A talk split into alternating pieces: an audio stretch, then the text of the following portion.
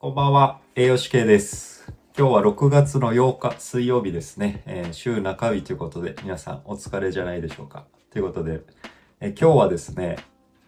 えー管理栄養士栄養士資格取得者の就業の実態に関する調査研究、栄養士会未入会者及び研修会非参加者の特徴ということで、この栄養士会の毎月の雑誌ですね。これが、えー先日届きましたんで、これタイトルが、特集のタイトルは食と環境の調和持続可能な食料システムということで、ちょっと油断してたんですけど、よく見てみると、中身がですね、まあ、栄養士会入ってる人と入ってない人の年収とか性別とか、えーそういうところが、えー書いてます。はい。ここれですね。こんな感じ。ちょっと見るかなわかんないですけど。でですね、まあ、用紙だけ読みますと、えー本研究では日本栄養士会の未入会者及び栄養士会主催の研修会非参加者の特徴を調べることを目的に2018年11月から12月にインターネット上で横断的な自己記入式質問紙調査を行った。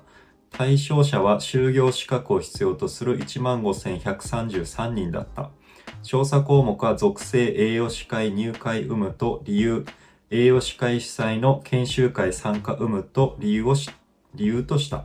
栄養士会の未入会者は入会者と比べて年齢が低く、所有資格が栄養士のみで、最終学歴が大学、雇用形態が派遣や契約社員、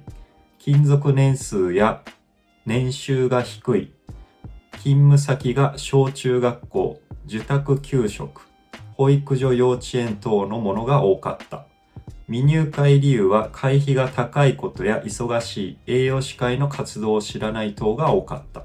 研修会非参加者も参加者と比べて未入会者と同様の特徴が見られた。研修会の非参加理理由には日程が合わないことを挙げるものが多かった。栄養士会の未入会者及び研修会非参加者は年齢、雇用形態、勤続年数、年収、勤務先等に共通の特徴が見られた。ということで、まあ、よ、もうこれ、用紙のか、さらに要約すると、まあ、栄養士会入ってない人は年収低いし、若い人が多いし、えー学歴としても、えーまあ、大学、まあ、大学院まで行ってない人が多いし、えーまあ、非、非正規雇用の方が多いっていう形の、えー結果が出たみたいですね。はい。これまあ、あの、後半のまとめまで、えー読んだんですけど、まあこれあくまで結果なので、まあ優位さも出てるんですけど、まあ入ってなくても、まあ稼いでる人は稼いでるし、で、その逆もしかりではあるんですけど、傾向として、やっぱり栄養士会に入っていることで診療報酬とか介護報酬とかその他の、あの、まあ、経済的な流れであったり、栄養士が、えやるべき、管理栄養士がやるべきっていうところが、